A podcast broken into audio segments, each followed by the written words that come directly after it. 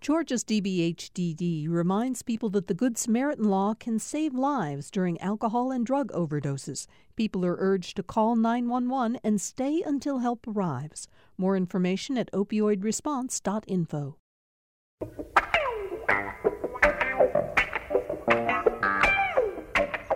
It's time for another edition of Political Rewind. I'm Bill Nigut. Thank you for joining us uh, for today's show. Very quickly, before I introduce the panel and we begin the discussion about the top political stories in the news today, I want to do a little bit of uh, backtracking uh, about the show we did yesterday when um, I talked with the best selling crime author, Karin Slaughter, whose new book is called False Witness. I heard from a number of you who said you were eager to read the book that you really enjoyed the conversation. I did too. It occurred to me after the show is over that maybe I should have p- mentioned one quick thing.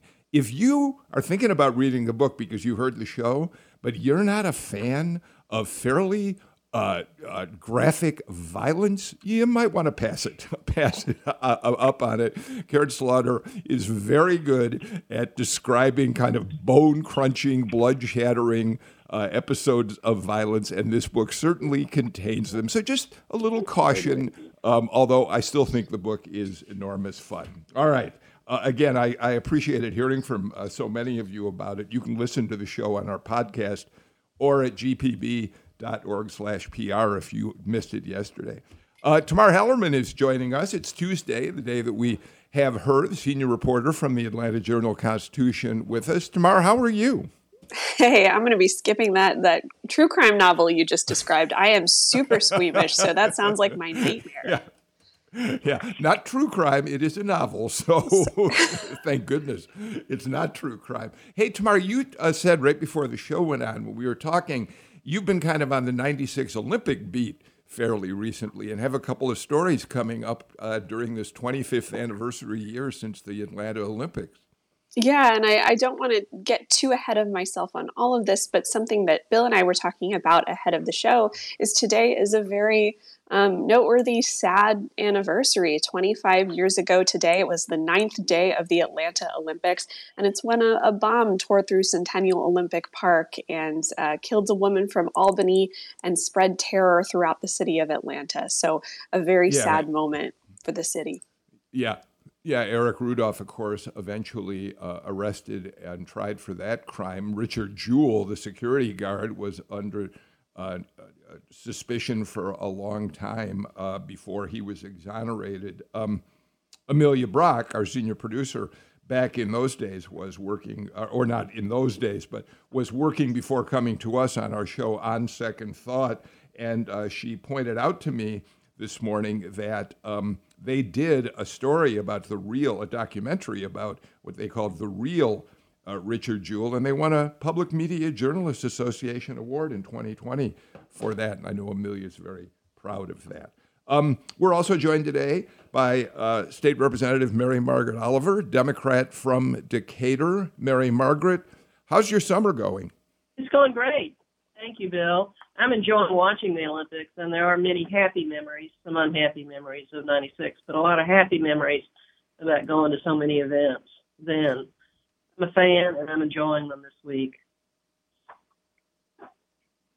Well, yeah, I haven't watched. Eh, you know, my wife and I were saying we haven't watched any of it because we've just seen sort of it, it's it, it sort of is existing in this space where there are no spectators there. Has that made it a little more, uh, a little less fun for you, Mary Margaret? The um, NBC and the other broadcasters, I think, are doing interesting things about simultaneously filming the family.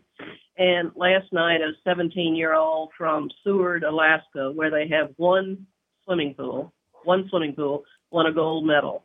So they had a film, a simultaneous film of the entire 2,000 people of Seward going absolutely crazy when she won. It was very it was fun way to kind of experience it for her with her family and with Seward there with her by film. So it's a combination of different kind of approaches, but the athletes um, are there, and the athletes are amazing to me. Well, um, thank you for that, uh, filling us in on that. Um, Edward Lindsey is back with us today, former Atlanta state representative, a Republican, now the head of the government Relations, to the Georgia Government Affairs team at Dentons Edward, the world's largest law firm. How are you?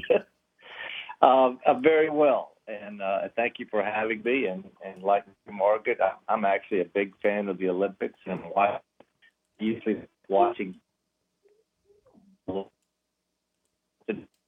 Uh, we're having, we're still having a little. We, Edward, your unfortunately your audio is continuing to break up a little bit. We were having a problem with it before the show, but Sam Burmistaw will work on getting it uh, back. Kurt Young is back with us, professor of political science at Clark Atlanta University. Kurt, uh, as we were getting set to go on the air, you said you were trying to squeeze out a little bit of enjoyment these last couple of weeks before school starts again.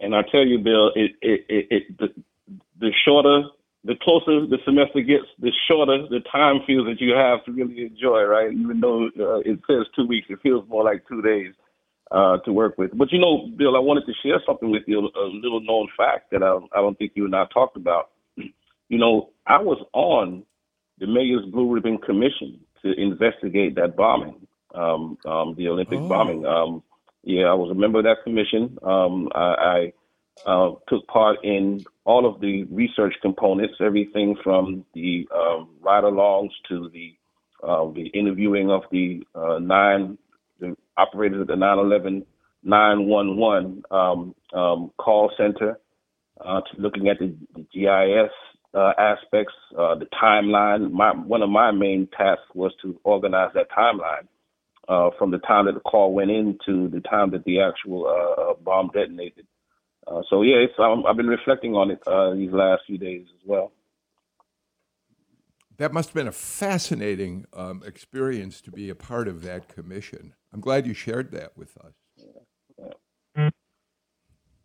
Um, all right, let's move on. Um, I want to start the show, tomorrow by talking about a story that's on the front page of your newspaper, the Atlanta Journal Constitution, this morning. The headline is Fulton Elections Takeover Mulled.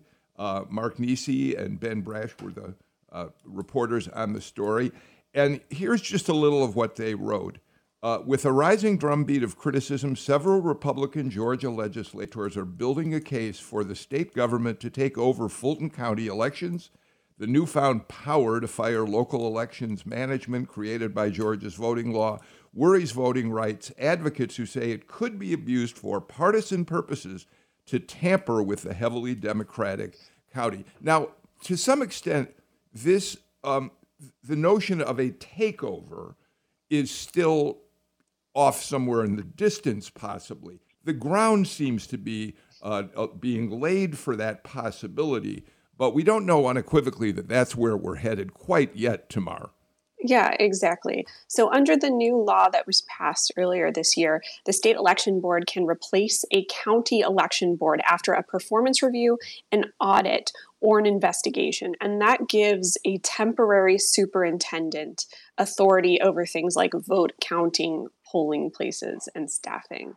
And you're right, Bill, it is hard to know exactly what's going on. Fulton County has long been a punching bag for pretty much everyone, not just Republicans. I feel like inevitably on election night every year, everyone on Twitter is talking about how Fulton is once again delayed and slow and messy.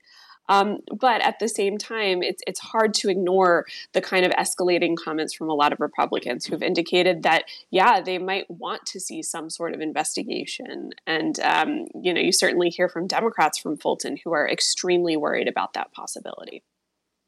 Um, Mary Margaret, uh, the Senate, Senate Pro Tem Butch Miller is, of course, running for lieutenant governor, but he is considering calling for a performance review of how Fulton County dealt with ballots in the 2020 election.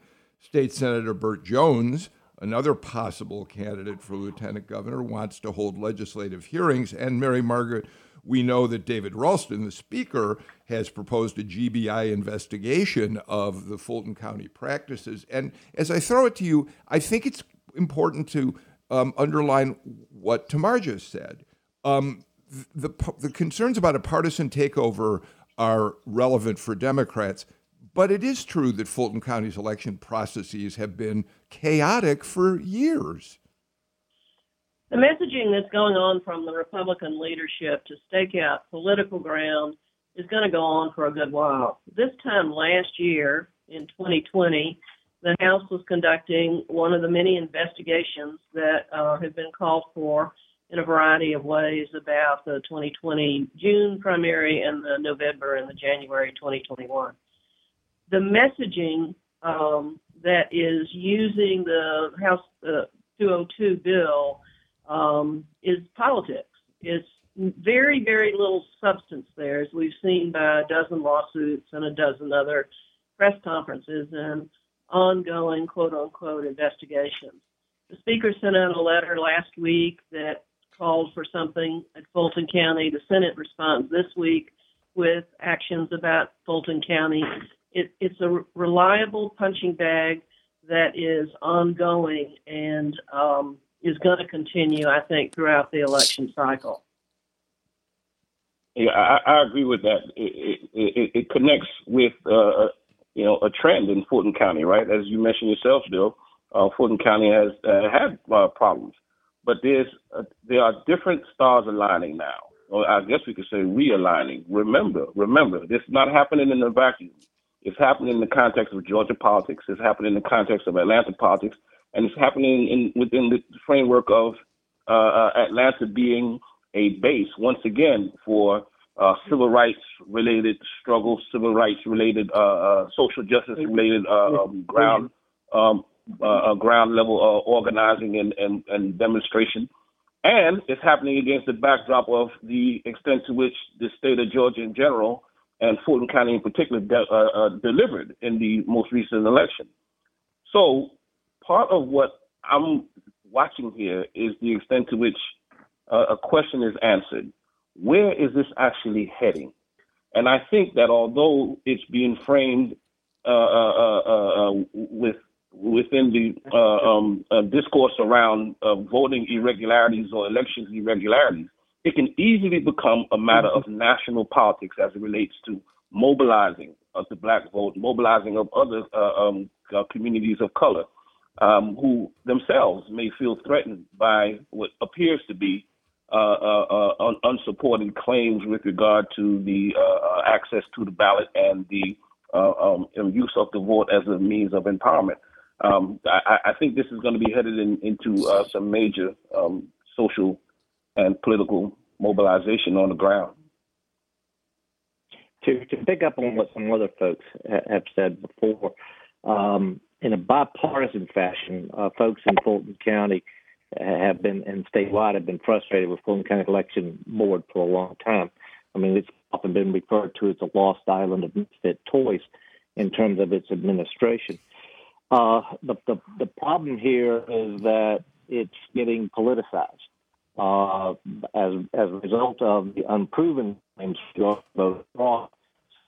aren't willing to take seriously the very serious problems with to the administration of, of the election systems within Fulton County and some other counties as well. And hopefully that's where the focus will will go to as we go down the road. I will say this. Uh, the threat of a takeover is oftentimes a very important thing to have. Mary Morgan and I served in the General Assembly when the General Assembly gave the governor the power to uh, to relieve school boards uh, of their positions if they uh, proved uh, dysfunctional. And this was particularly important after the APS scandal in 2010. The threat of that uh, led to the APS board, quite frankly, shaping up and coming back into uh, in, into compliance in many ways. So, you know, I think the threat here may be uh, as important as actually ever pulling the trigger. When are the uh, when are the voters going to become tired of the messaging from either side? Um, and that's that's what I think about. If it's a daily argument from Republicans, and, and I'm, I'm sure Ed will say it, it's true in some ways from Democrats too, that our message for 2022 elections is, for elections is about election fraud or election stealing or election integrity. When are the voters going to get tired of that? Uh, I know I'm already tired of it, and I'm in the middle of it and care a lot about it. Um, the 202 attacks through the lawsuits are going to continue. The political uh, posturing is going to continue, And it's going to result in my guesswork, educated guesswork, in no action because the action to actually take over Fulton County, given no evidence, given no evidence, which is what we understand to be true, is going to create such a backlash that I don't think that's a risk that the Republicans will take. The messaging of uh, the Democrats is about they're coming after us, they're coming after us to generate turnout. The message of the Republicans are we're coming after you, we're coming after you to generate turnout.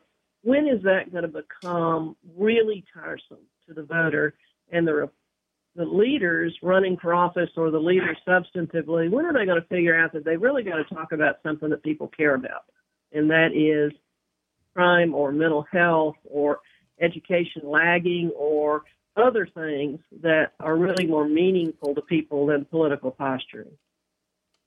Yeah, that's an important that's an important point. Um, but I suspect that one of the responses to that frustration will be, as I kind of said a moment ago, uh, would be a, a, a, certain level of mass mobilization. In other words, the history of voter disenfranchisement is so recent. You know, we talk about the 1960s and 50s as if it was ancient history. It's really not that long ago. And when you have a younger generation now who are who is becoming much more politically acclimated, they're becoming more politically conscious, more politically engaged. Of course, are never at the level that we as uh, elders would want them to, right? Uh, in the spirit of of, of um, um, um, uh, um, young people voting, but the issue is something that they can easily respond to, right? This notion that the vote is being threatened, the franchise is being threatened. And it could be that issue that mobilizes a whole generation, especially, especially, Bill, as this becomes more of a national story, right? We're talking about the state of Georgia. It could easily become a national story, as what we've seen happen here in Georgia can be duplicated in other places uh, where the similar laws are unfolding. Edward, jump in. Well, the fact of the matter is, uh, to sort of build on on what Mary Margaret said as well as Kurt, is that one of the most important things in a democracy is for the losers to respect the outcome. Uh, to be able to say, you know, we'll come back in two years, but you are my governor, or you are my president, or you are my representative, or whatever else. That is a that is a central cornerstone of a democratic system is to have the loser accept the accept the outcome and then move on. We've had a disturbing trend in this country uh, over the last few years of the losers not respecting the outcome and questioning the outcome. The fact of the matter is, we have a, a relatively secure election system in this country, a lot better than we had in the past. We have more people participating in our democracy than ever before. That's a good thing. And that we need to, uh, both sides need to be focusing on things that uh, that will that will allow their base to respect the outcome and to focus uh, on Tamar, that, and we... also allow the other side to respect the outcome should they prevail. I, I apologize for interrupting, Edward. Uh, Tamar, before we leave this subject, I do think it's important to point out that Mary Margaret is dubious about whether uh, the, the Republican controlled legislature would ever move ahead with replacing uh, an election of, of board. Uh, but, but the new voting law, Senate Bill 202, does in fact uh, create a situation in which the state election board could replace a county election board after a performance review, which is being called for by some Republicans, an audit or an investigation, which David Ralston is calling for uh, from the GBI of Fulton County's uh, election practices. And they could install a temporary superintendent who would have full authority, full authority over vote counting and polling places and staffing. So Mary Margaret may be right that voters eventually are going to get tired of this messaging, but that doesn't mean Republicans couldn't actually use the language of this bill, this law, to to in fact start replacing some election officials in counties like Fulton that tend to vote Democratic. Yeah, and you're starting to see some rhetoric from voting rights activists and some Democrats who are concerned that, you know, this temporary superintendent, the person put in place, may never want to certify whatever election results come in, no matter what um, happens. Um, I think at this point, some of that is just fear. We don't really quite know yet. Um, I think kind of the, the big problem right now is that so many conspiracy theories have kind of taken hold about what exactly happened in Fulton. But there are some legit problems that we also saw in 2020 in the in the county and i wonder how much of that is getting is going to get lost in all of this. We saw lines stretching for hours in midtown um, in the primary last june. Some people were waiting three four five six hours to vote. Some voters never got their absentee ballots that they requested. That's getting drowned out by conspiracy theories you know about videos with election workers pulling ballot containers from under a table. And I, I think the problem is that people are becoming so galvanized one way or another that I don't think, um, you know, I think some of these smaller things that are still huge, um, you know, polling places getting consolidated, absentee ballots not arriving, that's going to get lost. Well, Ed, Edward and then Mary Margaret. I, let me let me ask yeah. a question. I'm sorry, Edward, but I want to ask you and Mary yeah. Margaret to each offer your opinions on this. Why can't Fulton County's election board get its act together? They have been struggling with one crisis after another for decades. Tamara just pointed at some of it out. Uh, you know, lines that extend for blocks, people waiting hours to vote. There's no excuse for a county like Fulton, Edward, and then Mary Margaret to to to not be able to straighten all this out. That is a source of frustration for for years, and and having been uh, one of those individuals who was stuck in a line uh, when suddenly the uh, the the uh, machines broke down uh, for a long period of time with no real explanation was so I was one of those people that had been frustrated by that, and it's an open question uh, as to why. But hopefully, maybe the threat will, will start to get folks to wake up. Uh, and I would also want to add one last point to my Republican friends uh, of caution here is what I call the the, the, the pottery barn rule, which is uh, you break it, you own it, and same thing is, it's one thing to threaten, it's one thing to cajole, it's one thing to send in the GBI and other experts to try to get them to to improve how they're doing things. It's another thing to take over because once you take over, you own the mistakes. And so that's going to be a, a question that I think the Republicans have to ask themselves in terms of whether or not to actually pull the trigger. Across the state, we know that precincts don't open on time. We know that machines are broken and we know that there are lines. When you have uh, 900,000 people in Fulton County with a more changeable population, um, the Fulton County Election Board has not did not do before June 2020 what they needed to do about reassigning precincts. The six or eight hour wait at, at the Park Tavern precinct in Midtown was a disaster and was a management error. It, they have their faults um, as across the state, thousands of precincts run by essentially volunteers in a locally managed operation. Fulton County has its problems trying to provide election for 900,000 people in a changing, very strongly changing population. That's not an excuse that it's hard what they do, not excuse at all. But there is no fraud. There is no illegality the voting counting was accurate. Um, and they're going to have to struggle and have to do better on precincts to alignment to prevent uh, hours and hours of waiting. Um, I've got to get to a break, but Mary Margaret, does the law, um, that's the new law, require that there be some evidence of fraud before they could the, the legislature can it doesn't require that does it?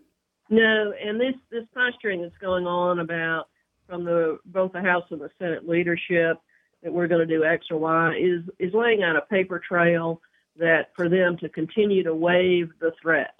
We're in charge you're not competent we're in charge you're not competent and people need to be afraid of you. That's the message that they're going to continue to send and it's very unfortunate view Okay, I've got to get to the first break of the show. When we come back, I want to talk about one more uh, uh, election uh, story in the news, and uh, then we got to talk about the COVID pandemic that seems to be stepping up here in Georgia. How are uh, state officials and local officials dealing with it? That and a lot more after these messages.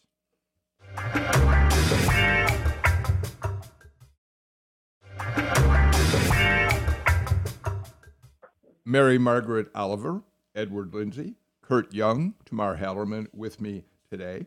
Uh, Tamar, in what has become a not infrequent occurrence, uh, yesterday, uh, Politico, the national political uh, web uh, uh, newspaper, featured Georgia on its homepage with a headline that we can't repeat on the radio, but but it essentially suggested that Democrats are terrified of what could happen in the 2022 election cycle with the election laws being passed in a number of Republican controlled states, including Georgia. And here's the lead. After Georgia Republicans passed a restrictive voting law in March, Democrats here began doing the math. The state's new ID requirement for mail in ballots could affect more than 270,000 Georgians lacking identification. The provision cutting the number of ballot drop boxes could affect hundreds of thousands of voters who cast absentee ballots that way in 2020, and that's just in the populous Atlanta suburbs alone. And Democrats here are trying to figure out how to counter that, uh, Tamar. Yeah, the story kind of shows how much hand wringing there is among Democrats, not only in Georgia, but nationally, about the impact of laws like SB 202. And I think the um, you know the takeaway from this article is no one has a really good answer. I mean, the best case scenario is they can get turnout like what they did in the the presidential election last fall. That's going to be really hard without a, a presidential race at the top of the ballot to generate excitement. Um, and I think there's a fear among Democrats of, you know, I think one of them in the story described it as death by a thousand cuts, all the different provisions in a lot of these laws like SB 202, and how, you know, even if one provision maybe prevents a couple hundred or a couple thousand people from voting, when you're talking about margins as close as, as 12,000, like Joe Biden's victory in Georgia this fall, um, Democrats are worried that could be more than enough uh, to keep them in the minority. So, Kurt, that leads to what's been an interesting debate going on among Democrats right now. Um, there are some Democrats who have become very critical of the fact that President Biden is talking the talk uh, about his dismay over state election laws that some believe are uh, uh, going to suppress the vote of, of Democratic voters, um, but that he's not taking enough action. He's not using the bully pulpit. And the response to that has been like with organizations like Fair Fight, what we've got to do is mobilize to get people to get their voter IDs. We've got to do everything in our power to uh, point out how how people have to get out there and respond to this election law. But there's a debate back and forth about that, Kurt. That's right, and I, I suspect that you'll have both unfolding. Right. On the one hand, you will see there is no choice uh, in Democratic politics right now around mobilizing as a response to what's taking place on the ground throughout the nation. There's no other choice. And so you and you're beginning to see that now. You're beginning to see um, I, I'm very proud to see so many uh, women take the lead in beginning this direct action type of uh, uh, uh organizing. That that is major, and I think we're going to see more of that. But that's at the national level. That most recent story was at the national level. You're going to begin to see this mobilization unfold at the local levels as a part of uh, a messaging. I think Tamar was mentioning a moment ago uh, the, the, messaging that's going to be associated with the uh, current politics of the day.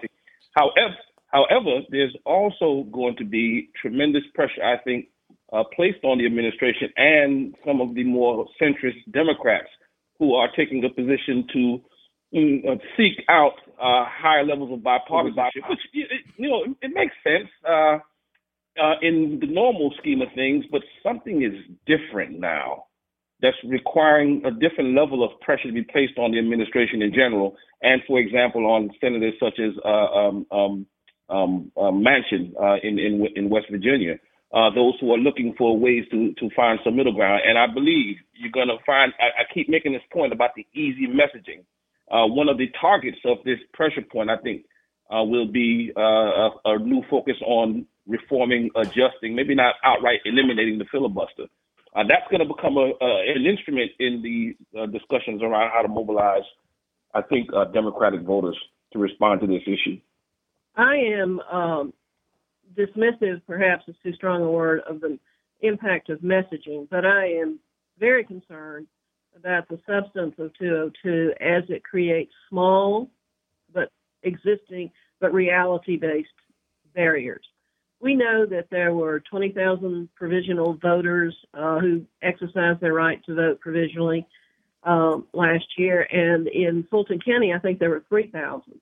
Um, the elimination under 202 of provisional ballots was very significant to me, and the fact that the U.S. Supreme Court made some ruling about provisional ballots to uphold um, a dumb move that, Ar- that Arizona made is uh, troubling to me. Provisional ballots and drop boxes and IDs are substantive barriers for X number of people, primarily young people. The question I ask folks who want to help that are very concerned about the reality is how many 18 to 24 year olds do you know who do not have a driver's license? They may, may have an Emory picture ID, which is no good. They may have a Morehouse picture ID that's no good. But do they have a driver's license or a state issued picture ID? Um, as a practical suggestion that I make everywhere I go, find the 18 to 25 year olds in your immediate vicinity and make sure they have a picture ID. There are barriers that 202 creates, and getting the vote out is what won under the Stacey Abrams model in 2020, and it has to be replicated and has to be upgraded even more. Edward? Well, regardless of what you think of uh, of 202, the fact of the matter is that we have two political parties in the state who are very good at turning out their, their voters, and uh, with you know 18 months from the time in which 202 was passed until the November election, I have every anticipation, quite frankly, that that both parties will do a very good job getting their base out and getting the folks that they know are, are going to be supporting them out to vote and and that's going to be the key. Uh, the courts will handle whether or not there's any kind of undue uh, burdens uh, that are being placed on voters as a result of 202. Voting Rights Act still exists in terms of those kind of of cases, and that's that's going to be considered over the next few months by the courts. But in the meantime, uh, Stacey Abrams organizations uh, know how to work the system, uh, and I mean that in, in a very positive form. Uh, Republicans know how to work the system. Uh, and and I have every anticipation that uh, both sides will be able to get their voters out. There may be new hurdles and, and changing of the rules that take place, but the question is, are they going to be unable to get the people out? Not, and quite frankly, I expect both sides to be able to do so. Um, Tamar, to put a finishing point on this part of our discussion, uh, the Politico piece points out that the state Democratic Party is confronting the new law by building on their voter education programs, which, is, as Ed, Ed, Edward Lindsey really pointed out, really were established uh, after the 2018 midterm. Stacey Abrams and her organization, a big part of that. They're training county chairs, volunteers, and voters on the law's terms the goal is to train volunteers on how to obtain a voter ID in all of Georgia's 159 counties. They've also brought on three new deputy political directors for Black, Latino, and Asian American outright, outreach. So they're they're ramping up. And you know, Alan Abramowitz on this show has said any number of times he thinks there's going to be great backlash to SB 202. He thinks it's going to motivate Democrats to turn out in big numbers. Yeah, and we don't know what the news cycles are going to be in November 2022. So, uh, you know, sure, right now there's so much anger uh, among Democrats about SB 202. And yeah, it's going to take some work to kind of make sure that their voters are still going to be riled up leading into November. And um, I guess we'll just have to wait and see. All right, let's do. Why don't we do this? Um, we want to turn the page and talk a bit about COVID uh, in the next segment of this show. So, uh, why don't we get the final break of the show out of the way a little early and come back and we'll look at what's going on with uh, the Delta variant in Georgia and how it's being responded to. You're listening to Political Rewind.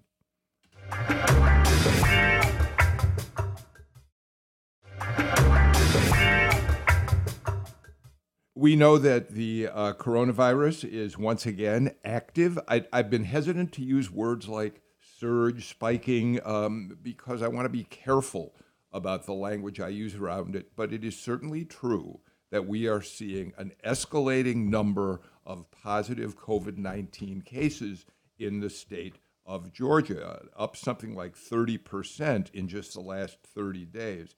Um, just this week, Savannah Mayor Van Johnson reimposed a mask mandate. Remember that he became the first mayor last year to impose a mask mandate, um, even before Governor Kemp came along and forbade, under his emergency powers, cities from declaring mask mandates. Van Johnson said, We've got to do it.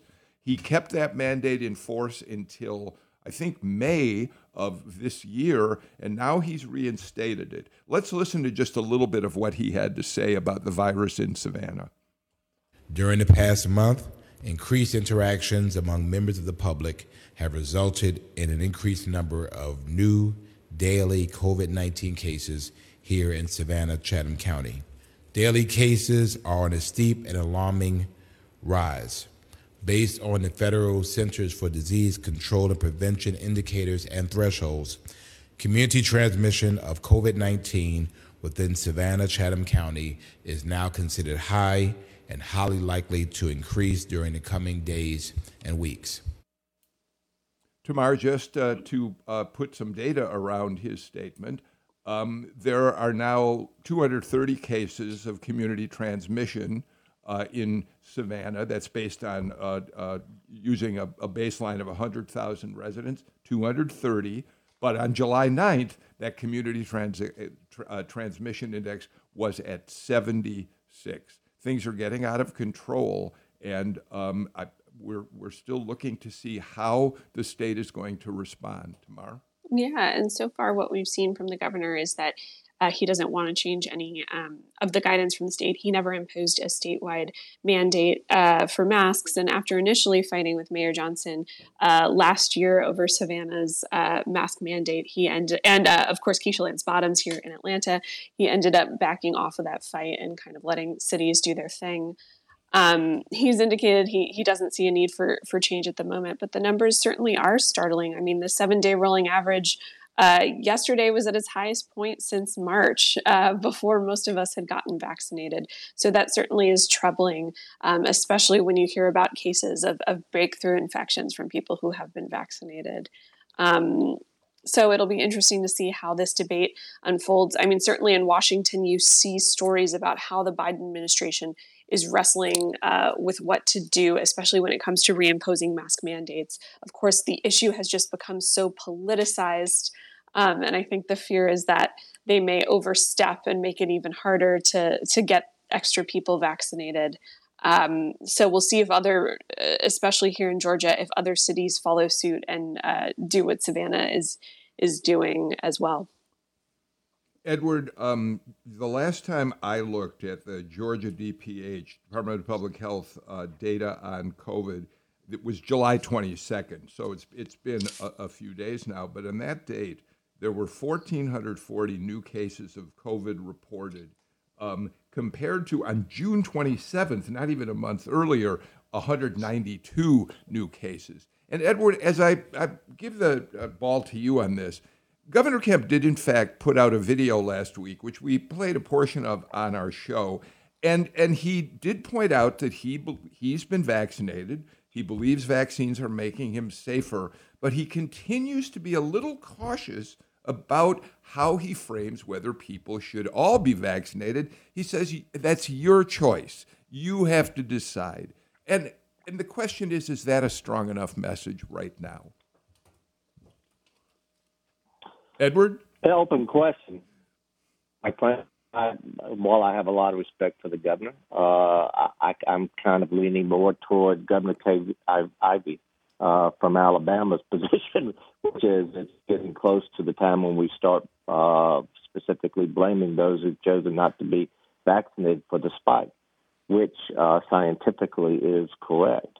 And I think that we need to start being uh, tougher on our friends and neighbors and loved ones who've chosen not to be vaccinated to go, hey, you're it's not simply a matter of my body, my choice. You are uh, threatening the health of our state. You're threatening the economic viability of our state. You're threatening our uh, the rest of our ability to, to start uh, living a more normal life. And I think that that's a message that uh, I think folks need to be conveying uh, at the top politically and all the way down to the kitchen table. Uh, okay, enough's enough. Uh, if you're not being vaccinated, you're part of the problem, period. End of subject, end of story. Get vaccinated so we can start living a more normal life and we can protect people's lives. Yes, the governor should tell people they should be vaccinated. The pandemic, hospitalizations, and deaths are among the unvaccinated. And it's very frightening to see the decisions people are making that are so destructive to families and to individuals. It's really tragic. So I think a stronger voice, which I'm hearing from a number of the uh, national Republicans, yes, you should get vaccinated. Do not waste your young life. Uh, the other group of people that, as we go towards school starting, is um, children under 12. Why did that five year old Calhoun die? I mean, I know there's only a dozen or so children that have died of COVID, but uh, the parents I talked to about their children going back to school would really prefer all their children uh, to be vaccinated. And I think we're six months away from that, or we're some number of months away from that. So this this the reality of the pandemic is ongoing. People are dying. People who are unvaccinated are the ones that are filling our hospitals, and the people that are dying. And the question still exists um, about children and the safety of children. The other uh, reality that I'm reading about uh, affects probably all of us uh, as we're talking amongst ourselves this morning, and that is what's the incident of breakthrough virus for those of us that have been vaccinated? if all of us are vaccinated, which may be true uh, in this panel, um, what's the likelihood of a breakthrough virus for me or for uh, you, Bill? Because we're kind of probably the older folks in this crowd. We do know that if the breakthrough virus comes to me, uh, I'm not going to have to go to the hospital, and not, it's pro- it's not going to be life threatening because I have been vaccinated. But what is the extent that I should be worried about breakthrough virus for myself, given my age and conditions. So there's realities of the pandemic that are simply not over yet. And I would like to see a stronger leadership from all of our Republican leaders. Yes, you should get vaccinated. Do not throw your life away. Get the vaccine. Um, Kurt, there's obviously been a lot of attention focused on the partisan divide on vaccines. That that typically in in many states it is the red counties of the states. Republicans who are supporters of Trump have decided not to get vaccinated. But it is also true, Kurt, that there has been a continuing effort to try to get the African American community uh, vaxed up, so to speak. That there is still hesitation and uh, despite the efforts of, say, the Morehouse School of Medicine, Valerie Montgomery Rice, the president of that, of that institution, to do mobilizations out in the community, it continues to be a struggle, doesn't it? Yeah, you know, the, the ghost of Tuskegee um, um, still haunts us, right? And by that I mean the, the infamous Tuskegee experiment, where um, um, um significant numbers of African American men were unknowingly uh, um, given uh, some of the most virulent uh, forms of a of a disease. I don't remember exactly which one, but it, it, it without them knowing, and and and through the uh, inter relationship with the health official, and so there's been this long-standing suspicion in the black community uh, with regard to uh, um, these kind of medical types of uh, of efforts.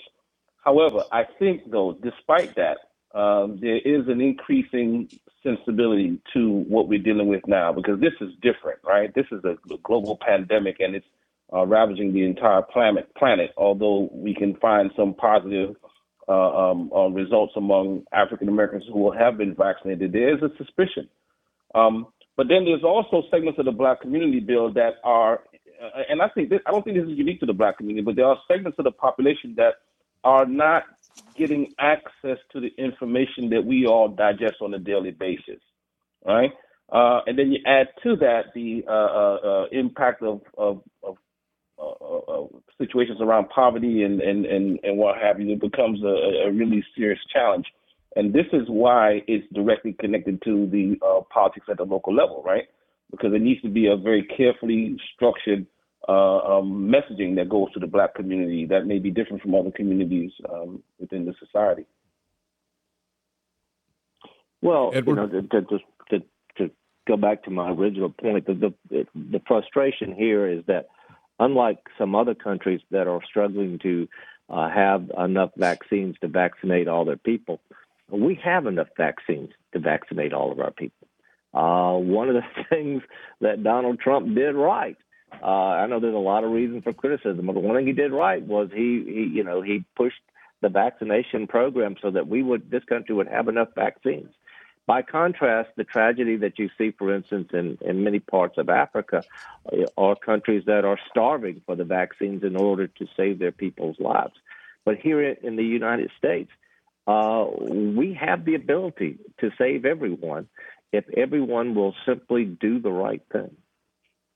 Um, Tamar, this becomes a particularly urgent matter because schools are going to start again, in some cases next week. DeKalb County here in metro Atlanta goes back, I think, on August 2nd.